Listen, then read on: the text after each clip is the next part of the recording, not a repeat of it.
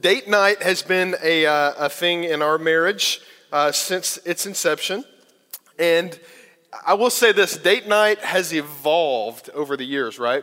What date night was when we were actually dating before we got married is a different thing than what date night is a lot of times now. now let me explain.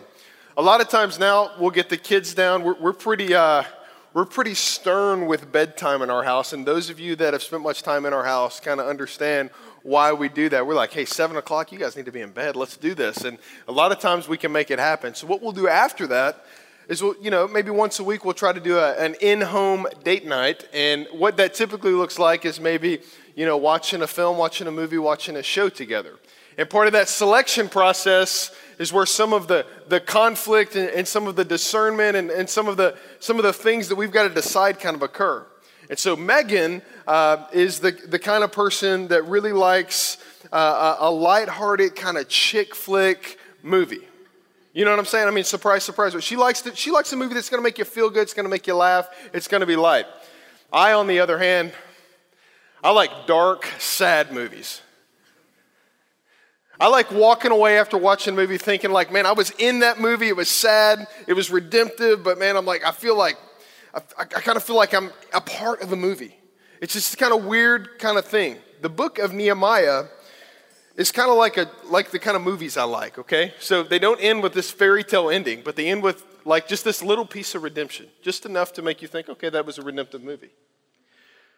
You see, the way that we want the book of Nehemiah to end is this right here. They build the walls, they repent. Ezra reads the law, they, you know, they make this covenant with God, and they, they obey him for the rest of their lives. That's the fairy tale ending we want in Nehemiah. That's the fairy tale ending we want in our lives, but it's simply not real, is it? It's not real. And so, as we finish the book of Nehemiah today, we're going to realize that Nehemiah is a part of this journey of redemption that God's people have been on since the beginning of time. It's the same journey of redemption that we're on, actually. And it's a gradual redemption, right? We have been saved, but we are being saved. God's people have come back to the promised land, but they're still living disobedient lives. God has to continue to pursue them, continue to, to go after them with his relentless, steadfast love because we are prone to sin, we are prone to get out of line. And so in the book of Nehemiah, we, we kind of see this story, right? We see God's people were in exile. Leviticus 26 says, you know, hey, if you're going to disobey God's law, uh, kind of like the worst consequence you can get is exile out of this promised land. Well, they get it. So when, the, when, when God comes to Nehemiah, Nehemiah is a cupbearer to King Artaxerxes in Persia, right? And he is in Persia, and God kind of convicts his heart. He, he comes back to Jerusalem and begins to lead a charge to bring God's people home. And in bringing God's people home, one of the things that has to happen is the walls of Jerusalem have to be reestablished. And as they're reestablished, God's word comes back and it begins to flourish in the heart of the city. They begin to adopt the principles of the scriptures and the law of God again.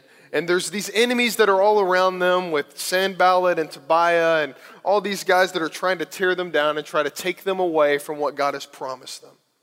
But time and time again, we see God relentlessly pursuing them. And in Nehemiah 13 today, we kind of see what's called the final reforms of Nehemiah. It's kind of the, the, the, it's the realistic story of our lives. We can find ourselves in Nehemiah 13, promising in Nehemiah 10 to keep the law and to, do, to obey perfectly. We're going to obey this perfectly, God. But finding what's real is that we struggle to obey. And we're going to see that in Nehemiah 13 today. Playing with sin, that's what the Israelites are doing. That's what we often do. And when we play with sin, we have this illusion of control, this, this illusion that, that we can play with the fire but not get burned. And you know what happens every single time is we get burned, right? But God is so gracious and so loving that He continues to pursue us. I'm reminded of this quote by uh, a Puritan writer, Pastor John Owen. And John Owen uh, says this, and I love it because it's so straightforward Be killing sin, or sin will be killing you.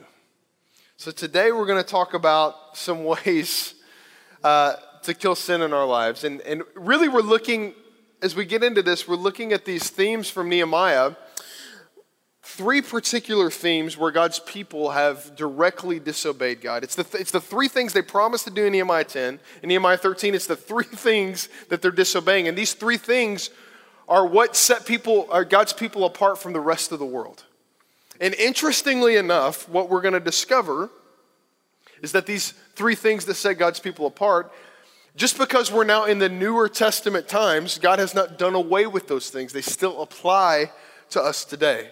So, kind of the, the big picture view of where we're going is we're looking at uh, maintaining God's house.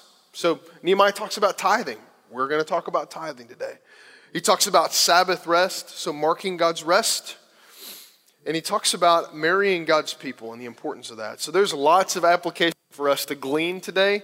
Uh, I could do a sermon on each of these, and it, and it'd be, you know, I'm, I'm, not be able to cover everything I need to cover. So this is going to be uh, somewhat of a vignette or a thumbnail sketch, but nevertheless, we're going to get into it together. So if you got a Bible, open it up to Nehemiah chapter 13, and we're going to start in verse 4 this morning as we look at Nehemiah 13.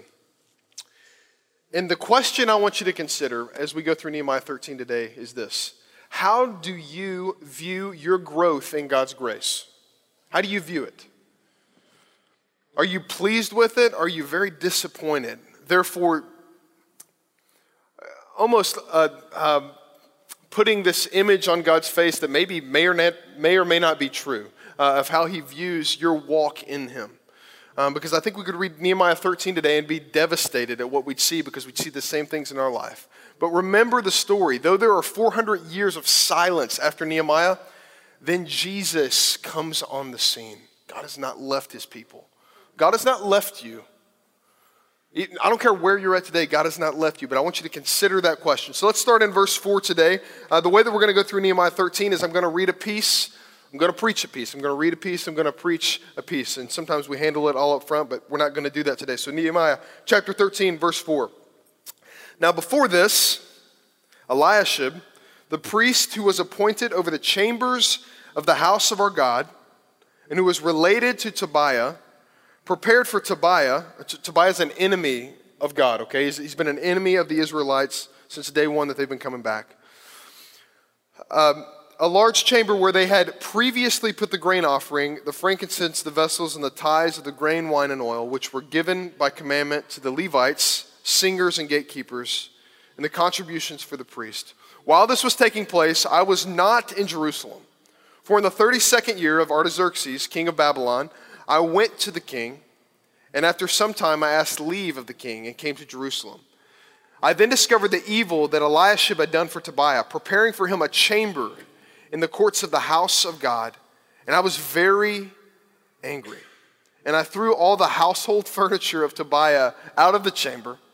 Then I gave orders, and they cleansed the chambers, and I brought back their, uh, there the vessels of the house of God with the grain offering and the frankincense. So, what's going on in Nehemiah chapter 13? Well, Nehemiah has gone back to Persia, which was once Babylon. He's gone back because remember, if you remember Nehemiah like 1 and 2, he, he asked leave of King Artaxerxes. He's like, hey, I'm going to go and I want to help reestablish my people in Jerusalem to build the walls. I want to do all this thing, I want to do all this stuff. But he, the king says, hey, when are you going to come back, Nehemiah? Nehemiah honors his promise and he goes back to Artaxerxes. Now, just to give you a, a frame of reference, Susa, which is the, one of the capitals of Persia, and Jerusalem are about 850 miles apart. Or in this day, about a 55 day journey. So this isn't just like a this isn't just a commute over to Publix from your house. I mean, this is a long, long journey. 55 days there, 55 days back. So Nehemiah hears what's going on. He hears that Jerusalem is once again kind of gone off the rails. God's people are disobeying God's law. He says, I've got to go back. So he goes back. And what does he find when he gets back to Jerusalem? Well, Eliashib, who's the priest, has invited Tobiah, who is one of God's enemies, to, he's invited him to live in the temple. Well, this is a problem, right? Eliashib believe the same God that the Israelites believe? No. They have invited pagan gods into the temple of the Most High God. Big problem here. Now, before, before you're tempted to believe that God is not concerned with the, the Ammonite, the Ashdodite, or the Sumerian, I, I want to read. I want to read Nehemiah. I'm sorry. I want to read Numbers chapter nine to you uh, because I think this is important for us to understand about who God was in the Old Testament, how He's exactly the same as He is today. Numbers chapter 9, verse 14 says this And if a stranger sojourns among you and would keep the Passover to the Lord, according to the statute of the Passover and according to its rule, so shall he do. You shall have one statute, both for the sojourner and for the native. So here's the deal Tobiah would have been fine to be in Israel if he would have conformed to what Israel believes. Anyone was welcome to be, a, to be an Israelite spiritually. They were welcome to embrace those things. God has always had a heart for the alien, for the stranger, for the sojourner. But they had to conform to what Israel believed. The problem here was not a racial thing, as some people will take Nehemiah 13 to, to be. It's not. It's a spiritual, un, unequally yoking kind of thing.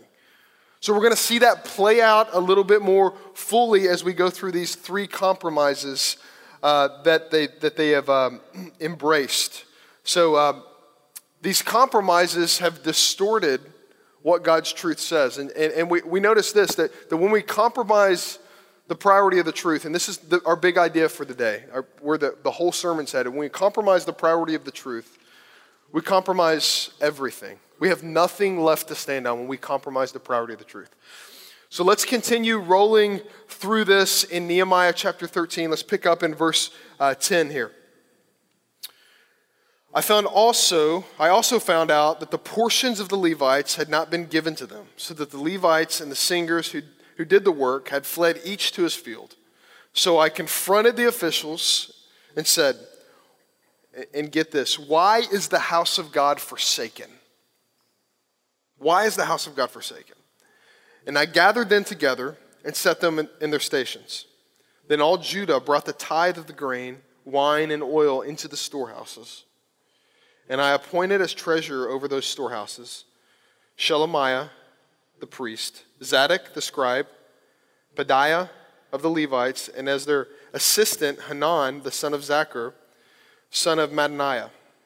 For they were considered reliable, and their duty was to distribute to their brothers. Remember me, O my God, concerning this, and do not wipe out my good deeds that I have done for the house of my God and for his service. So, what's going on here? the Israelites have neglected to tithe, specifically to the temple. Okay? So, there's 12 tribes in Israel. 11 tribes were given land. The Levites were not given any land, okay? They weren't given any, any way to really make a living, okay? They weren't really given the land to be able to produce the grain, the wine, and the oil to be able to survive. The way that God set up Israel was for the Levites to take care of the temple, to take care of the household of God, and therefore the other, the, the other tribes that had the land and had the provision were able to, to, to then tithe to the temple, and the Levites would be taken care of. So let's notice what the, uh, what the, what the Levites have to go and have to do. And in verse 10, uh, we see that the, the, the Levites hadn't been given their portions. And so what did they do? Well, they fled to the field. So they had to leave because they couldn't, they couldn't provide for their families because there was no tithe coming in. So they weren't able to, to, to, to, um, to provide and, and to even, even to procure worship for the Lord because that took resources to be able to worship the Lord for the sacrifices to keep up with the things of the temple. And I'll tell you this I, am the last person that wants to get up here and talk to you about tithing. Okay, because here's what I know. Every, not, maybe not every single one of you, most of you in this room have been a part of a worship service before where somebody has said something about money that's really made you squirm. And, and I realize that as I'm preaching about this, but, but, but I feel like the text is bigger than uh, our presuppositions and things that we've walked through before. So, part of what I want to do today uh, is, is to unpack this a little bit. Uh, and, and, what I'm asking you guys to do is to maybe have an open mind about what God might say to us uh, through this uh, today. So they fled. Um, they're not doing what they're supposed to be doing. And so what's happened is the house of God has been forsaken. So worship of the Lord is not being offered as God has intended it to be offered. Now, in the book of Malachi, um, Malachi, um, it, is a, it is a prophetic writing to Judah, which is where Jerusalem is, And, and the thing that Malachi, it's written right at the same time that Nehemiah is written. The thing about Malachi is really interesting because Malachi prophesies about three things. Some more things, but predominantly three things. Do you, do you care to guess which three things Malachi is prophesying about to the Israelites? Tithing, Sabbath, marrying believers. Those are the three things he's talking about. So if you read the book of Malachi and kind of lay it over Nehemiah 13, you're going to see the same themes kind of go about. So I wanted to read uh, from Malachi chapter 3 a little bit about what he says specifically about tithing. He says this uh, Malachi 3 6 through 12. Return to me, and I will return to you, says the Lord of hosts. But you say, How shall we return? And he says this Will man rob God? Yet you are robbing me. But you say, How have we robbed you? And he says, In your tithes and contributions. You are cursed with a curse, for you are robbing me, the whole, the whole nation of you. Bring the full tithe into the storehouse, that there may be food in my house, and thereby put me to the test.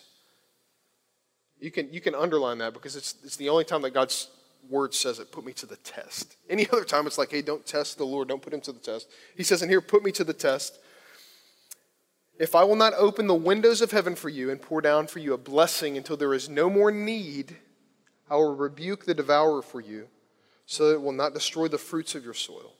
And your vine in the field shall not fail to bear, says the Lord of hosts. Then all nations will call you blessed, for you will be a land of delight, says the Lord of hosts. You'll be a land flowing with what? Milk and honey. I'll restore you. I'll, bring you back to what I intended you to be, but right now you're experiencing drought. You don't have enough because you have not trusted me with what I have given you. This is exactly what he's talking about here. So it's pretty straightforward. They're to bring the tithe, they're to trust, even when it's tough. So the question for us, and I'm going to get, I'm to jump straight to the application right here.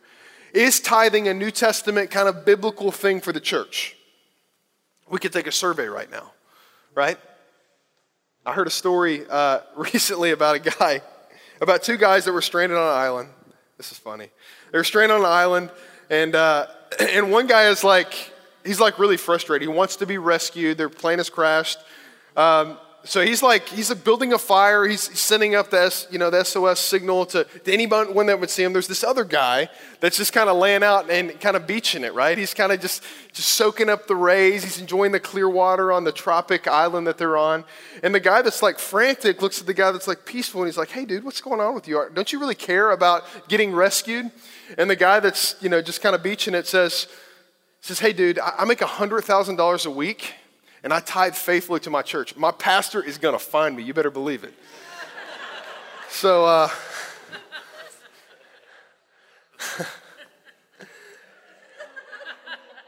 so the question is is tithing biblical for us? Is it what God has called us to? I will tell you this the word tithe means one tenth, right, in Hebrew. This is a very debatable thing. I would say that everyone that I've read on this topic that I tend to agree with on other things says that this is still a biblical thing for the church to do. And I'm going to give a little bit of explanation behind that, although I can't go into it. Most people think that, that tithing is the floor, not the ceiling for giving in the church.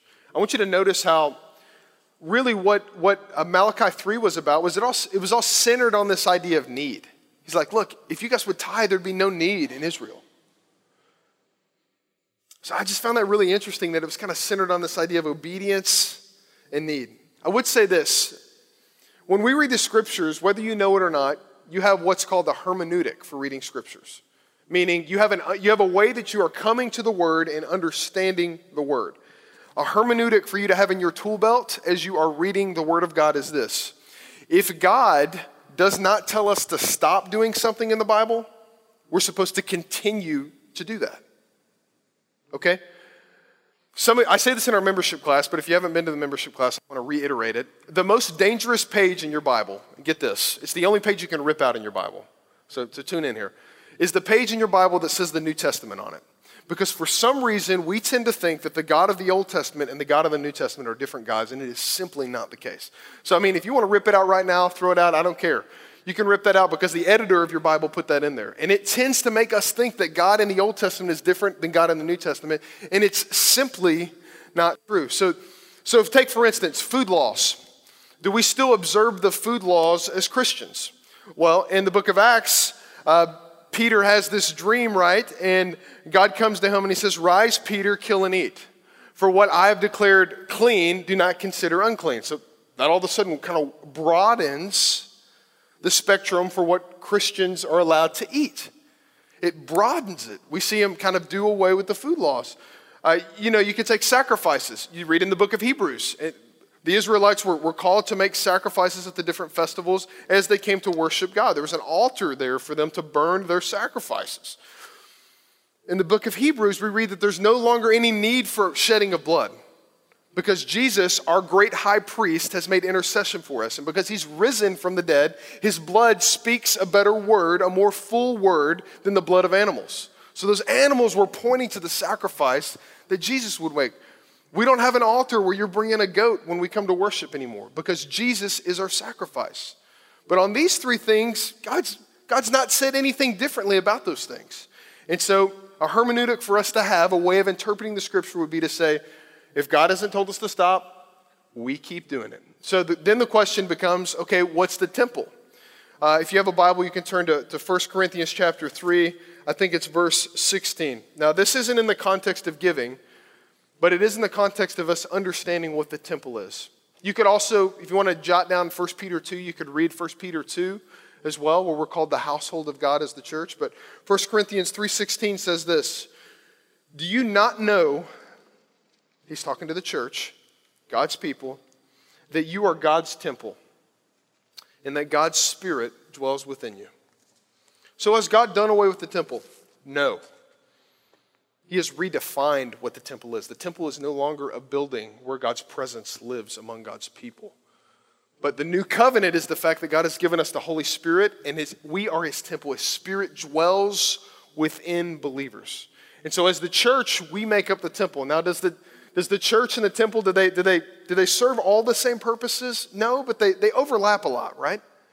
I mean, there, there is a lot of overlapping uh, in, in that case. So, so we could kind of go down that road, but I'm, I'm going to stop it right there. So the question is for us, or what are the next steps for us? Uh, because I, I, will I'll be real honest with you. I was a full time pastor for two years before I tithed to the local church. It's pretty embarrassing, right? I mean, I was teaching, actually, I didn't teach on this because I didn't want to be confronted with it, but um, I was teaching the Bible and just kind of choosing not to obey this part of it and was really confronted by it. So, so I want to help just give you some maybe helpful next steps if you wrestle through this. And, and for us at New City Church, this is for those of you that are, uh, you know, consider New City Church home. And, and uh, you're either a member or kind of on that track to be a member at New City. Uh, so the first thing we got to do is define the things that stop our obedience. There are underlying things, whether we want to acknowledge them or not, that, that keep us from obeying God with our generosity. And, and some of these, I want to just list a few of them that, that, that I've had over the years. Uh, one is this the church doesn't need my money. Look, there's tons of people giving. The church doesn't need my money. Well, giving is more about you and God than it is about you and the church. It always is. It's always a heart posture issue. Or maybe you say, uh, man, you know, it doesn't seem like the church is spending their money wisely. They have all these exorbitant buildings, you know. Uh, I'm joking. But uh, maybe they're not spending the money wisely. Maybe, maybe you have those concerns. And I would say this uh, the, the way that we're governed as a church is we are elder led. Uh, and our elders are from Perimeter Church because we're not yet mature enough. As a church, we're a year old. We're not yet mature enough to have our own elders. Uh, that takes time to develop leadership. Uh, but we have some local elders, and and then Perimeter has like 300 elders that kind of, there's, there's, a group of those that shepherd New City Church and help lead us. They set our budget, they set my salary, they set all of those things. If you want to see any of those things and you're on the track to becoming a member at New City Church, we're, we're wide open. Uh, send me an email. We'd love to, uh, to talk more about that if you've got questions about that. Or, or maybe, maybe one of your concerns is, you know, um, I, maybe you say, and this is what I've said, um, I give to who I want to give to. I give a little to the church, I give a little here. I don't want to give a full tithe to the church. And one of the things that I was convicted by was this is that I was willing to trust the church with my soul, but not my money. And that hit me like a ton of bricks Because my soul's like way more important than money, right? but it was kind of flip flopped in my mind. So I would just, I would just encourage you in that to take a step. Uh, so to find the obedience stoppers, know this the generosity is more about Jesus than it is about money, about you and Jesus than it is about uh, you know, money to the church or anything like that. And then I would encourage you to maybe take a step, like Malachi 3 says test him in this. Now, if we were preaching a prosperity gospel, what I would tell you is that, man, if you just give money, God will he'll make you more rich. That's what he'll do. But you and I know that's not the truth. The promise is that God will bless us. We don't get to determine what the blessing looks like. Sometimes maybe that's financially, but it certainly hasn't been that way for us. The blessing is always spiritual because anytime that we are depending more heavily on the work of Christ for our redemption, what could, what could possibly go wrong for us? So he says, test him in this. So I want to invite you to test him in that. All right, well, let's keep rolling along in Nehemiah chapter 13. Let's look at verse 15 now. Continue to look at this. This is where he kind of goes into the Sabbath here. He says, In those days I saw in Judah people treading winepress on the Sabbath and bringing in heaps of grain and loading them on donkeys, and also wine, grapes, figs, and all kinds of loads, which they brought into Jerusalem on the Sabbath day.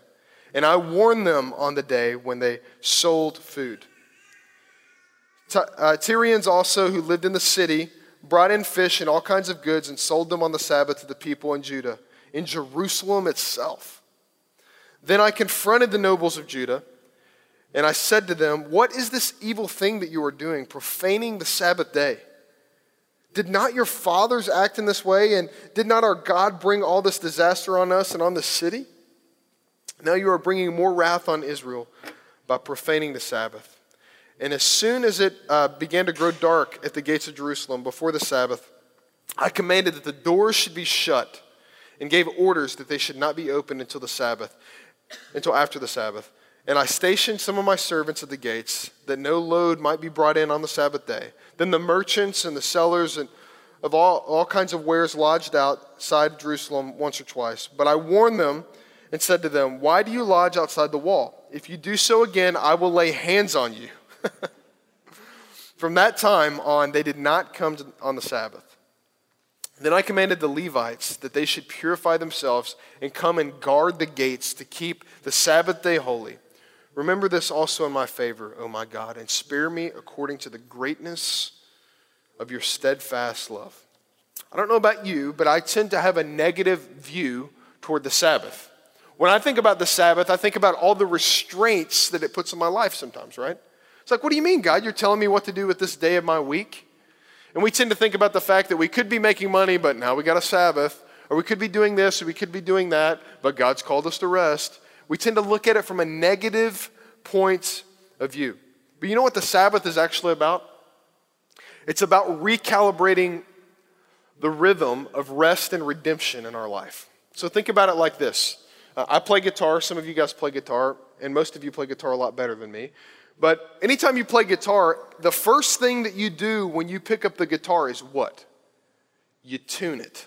Because if you don't tune it, if I were to bring my guitar in here and not tune it and just step in and start playing with the band, you know what they would all start doing? They'd all start looking at me like this because you're way out of tune, dude. I mean, guitars go out of tune.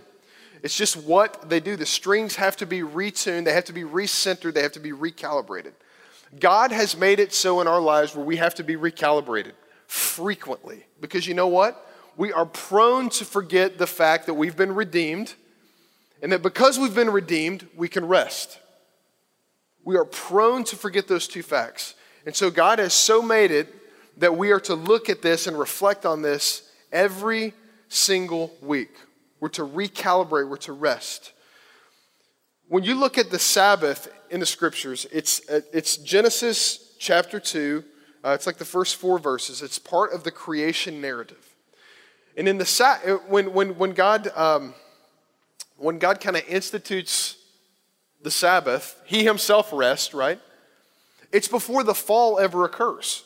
So some of us think, oh man, the, you know, the Sabbath is kind of one of those things God had to put in place because of the fall. Before sin ever entered the world, God said it's good to rest.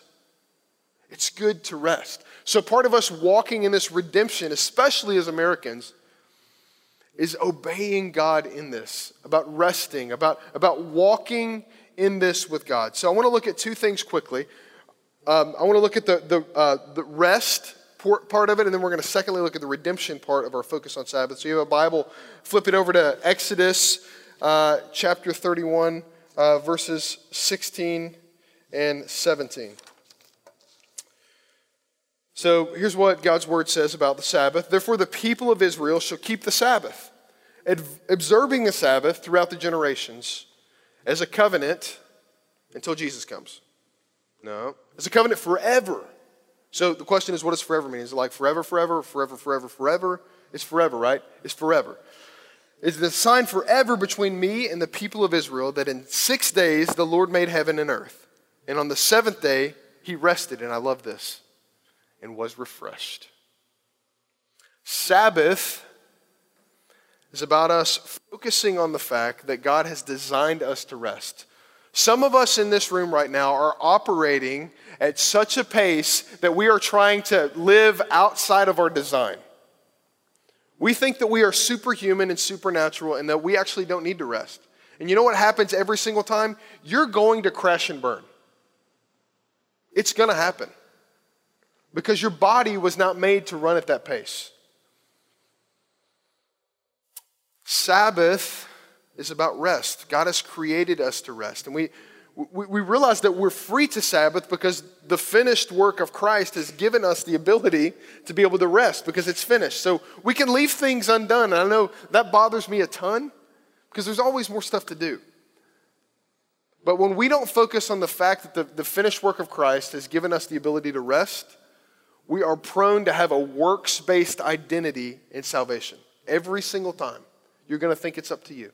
So he gives us the freedom to rest. Secondly, uh, Sabbath is about reflecting on our redemption. So Deuteronomy chapter 5, verse 15 says this.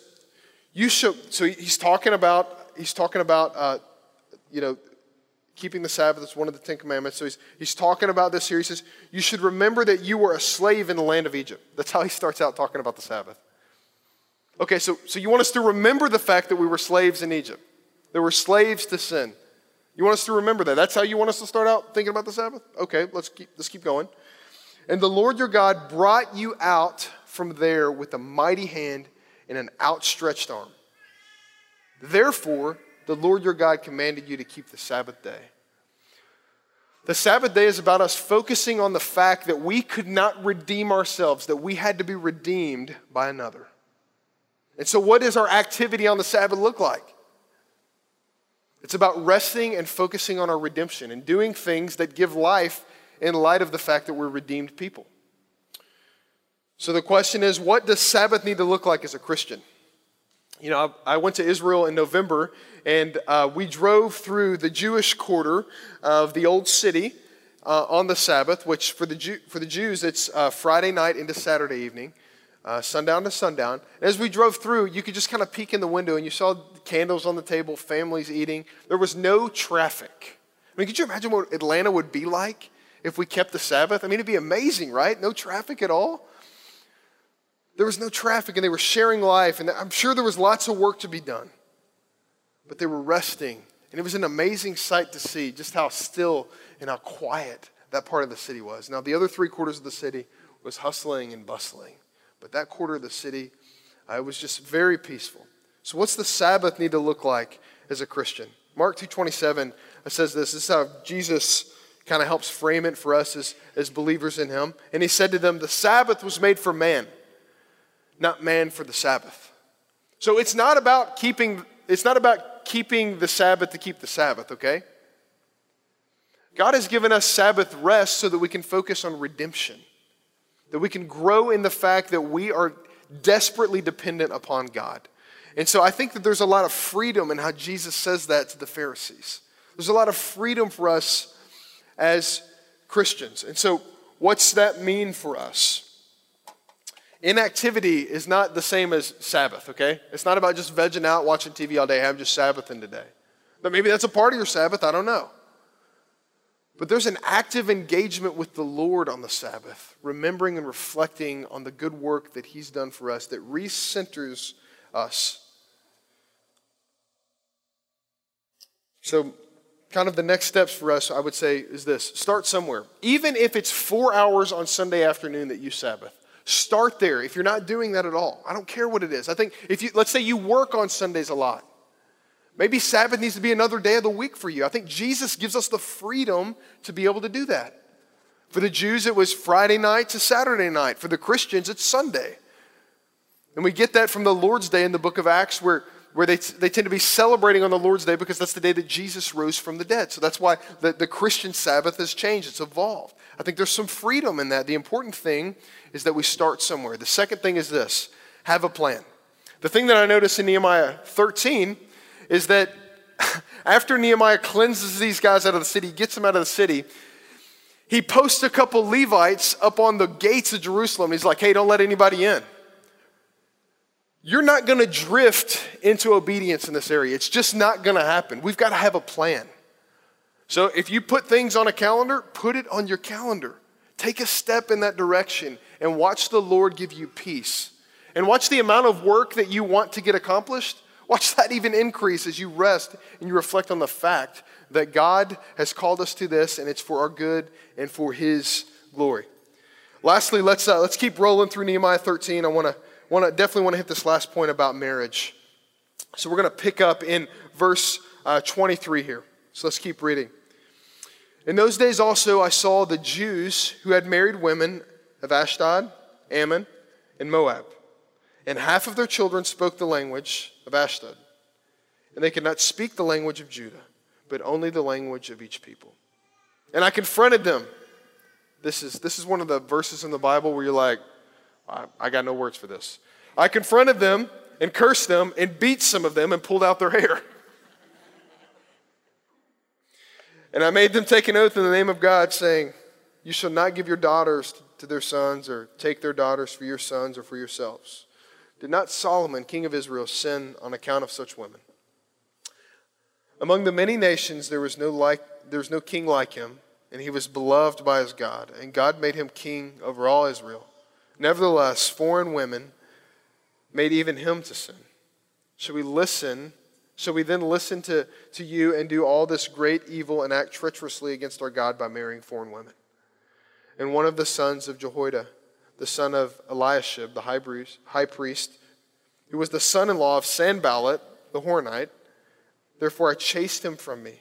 Remember them, O my God, because they have desecrated the priesthood and the covenant of the priesthood and the Levites. Thus I cleanse them from everything foreign, and I established the duties of the priest and the Levites, each in his own work. And I provided for them wood offering at appointed times and for the first fruits. Remember me, O my God, for good. So, Nehemiah 13. I think sometimes we tend to think about um, equal yoking, spiritual equal yoking. Um, in, in, a, in a way that doesn't acknowledge what God wants us to acknowledge. So, I mean, take for instance, it's like we kind of take it lightheartedly, like, hey, like I'm a UGA fan and she's an Auburn fan. I think we can make this work out. At least she's not an Alabama fan. You know what I'm saying? We, tend to think about it like that, but it's so much more serious than that. I mean, even verse 25, when I read that, I'm like, goodness gracious. He cursed him, he pulled out his hair. I mean, what's, you know what it makes me think? It's like I have no idea about the holiness of God when I read verses like this. Just a babe in learning how holy God is when I read stuff like that and think about how that would be appropriate. How, how, how, how distancing yourself from sin could cause you to, to take those types of extremes. But at times I'm just, I'm tempted to entertain sin, okay? I'm, I'm tempted to, I'm tempted to just kind of play with sin and just kind of, kind of toy with it a little bit and think it's not going to hurt me. Nehemiah goes to these, these deep extremes here. And so for us, God's called us to the same thing.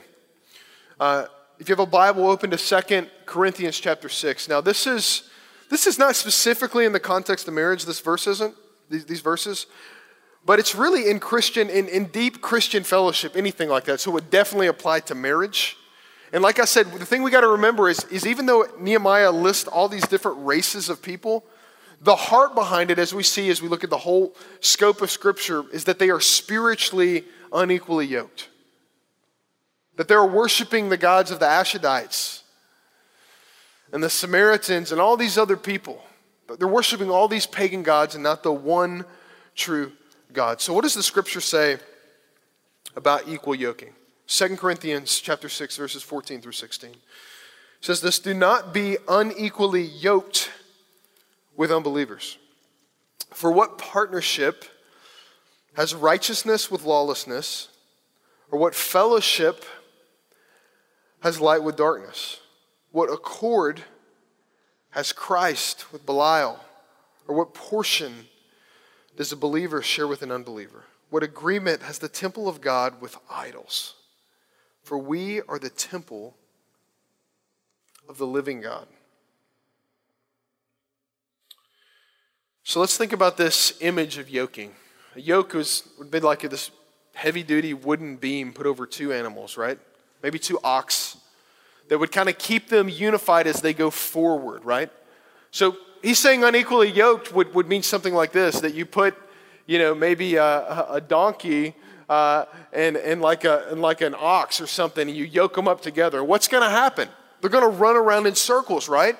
Because they're not the same strength, they're not the same height, it's not going to fit on well, it's going to be all weird.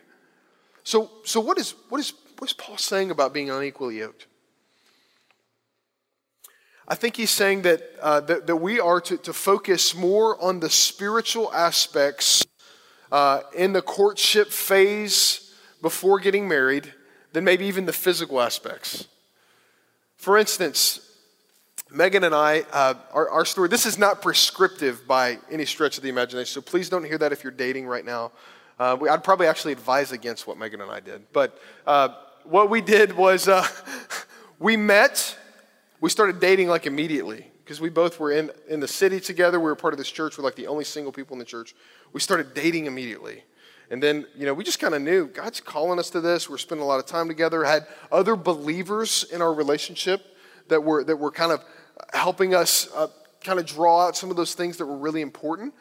And so we get engaged uh, on my birthday, four months, four and a half months into dating. And then four and a half months later, we're married. So we have known each other nine months and we are married see what I'm saying? That's not prescriptive. God can do that. He's done a great work, right?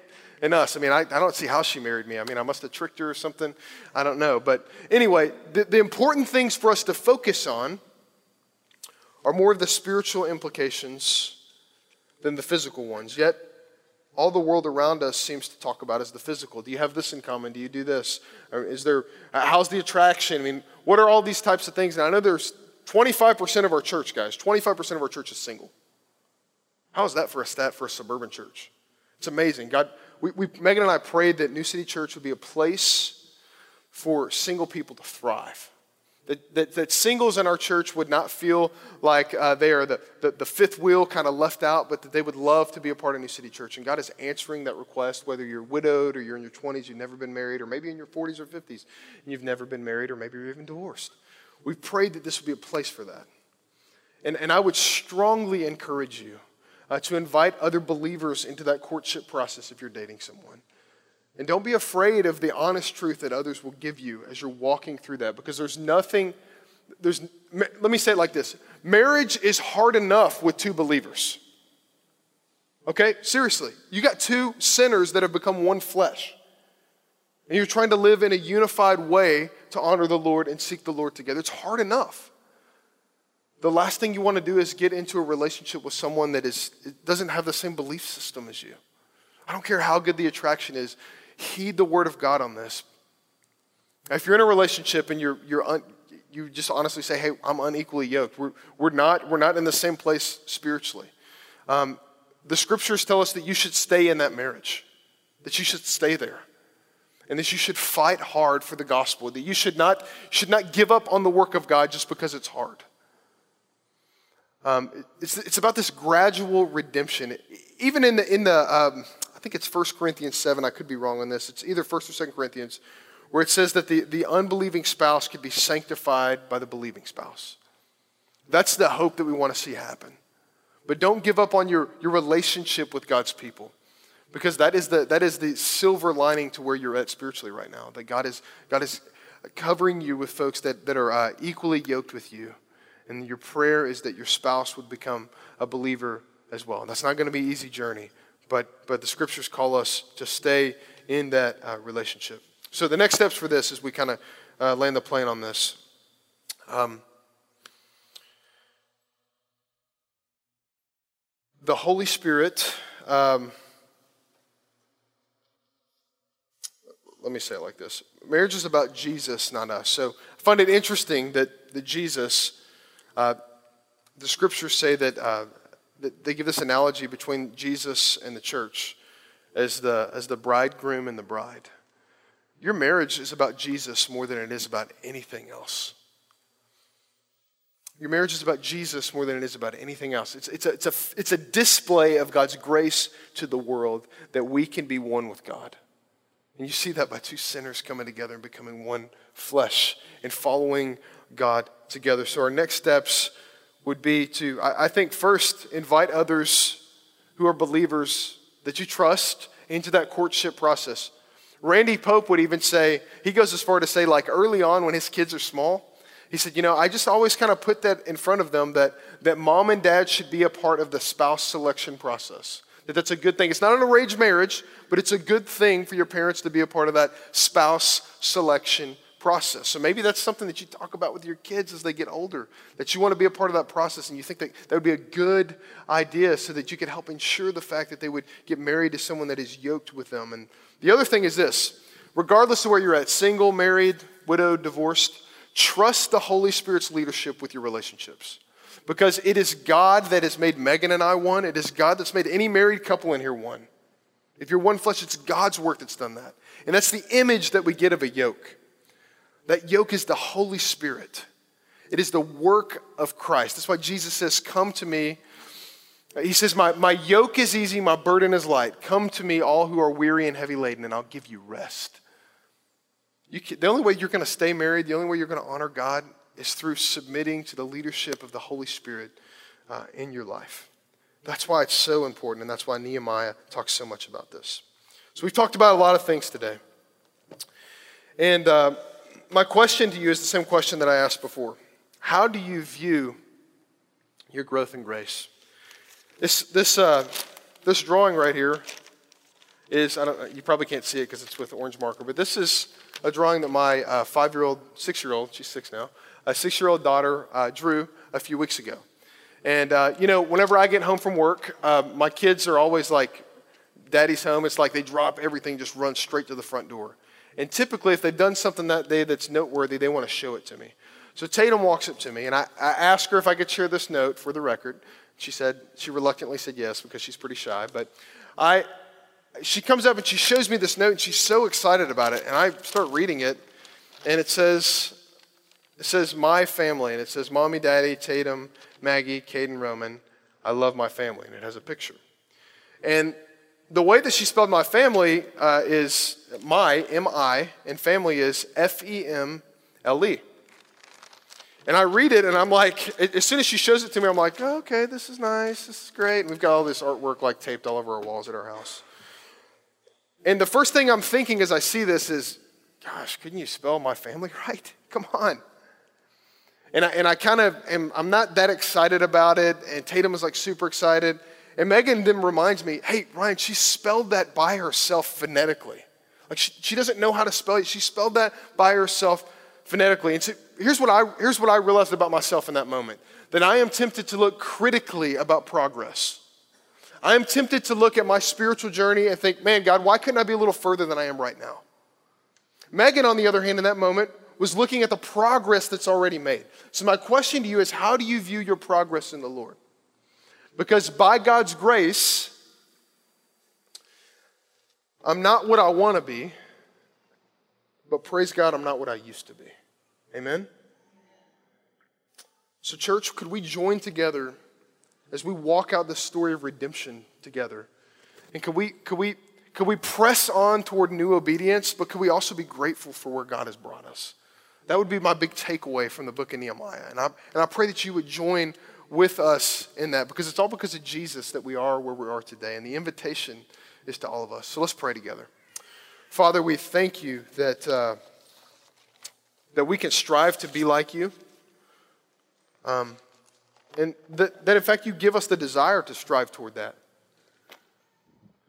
You give us the grace to strive toward that. I'm thankful that the, the, the words of Romans 8, chapter 1 are, not, are true, that uh, there's no longer condemnation for those that are in Christ. And so, Father, for those that are in here today that, that feel the heavy weight of their disobedience in some way, shape, or form, I pray that you would just grant grace, that you would meet them, meet us right where we are today. That we would be able to declare with confidence that, hey, we're not where we want to be, but we're not where we used to be. It's in Jesus' name.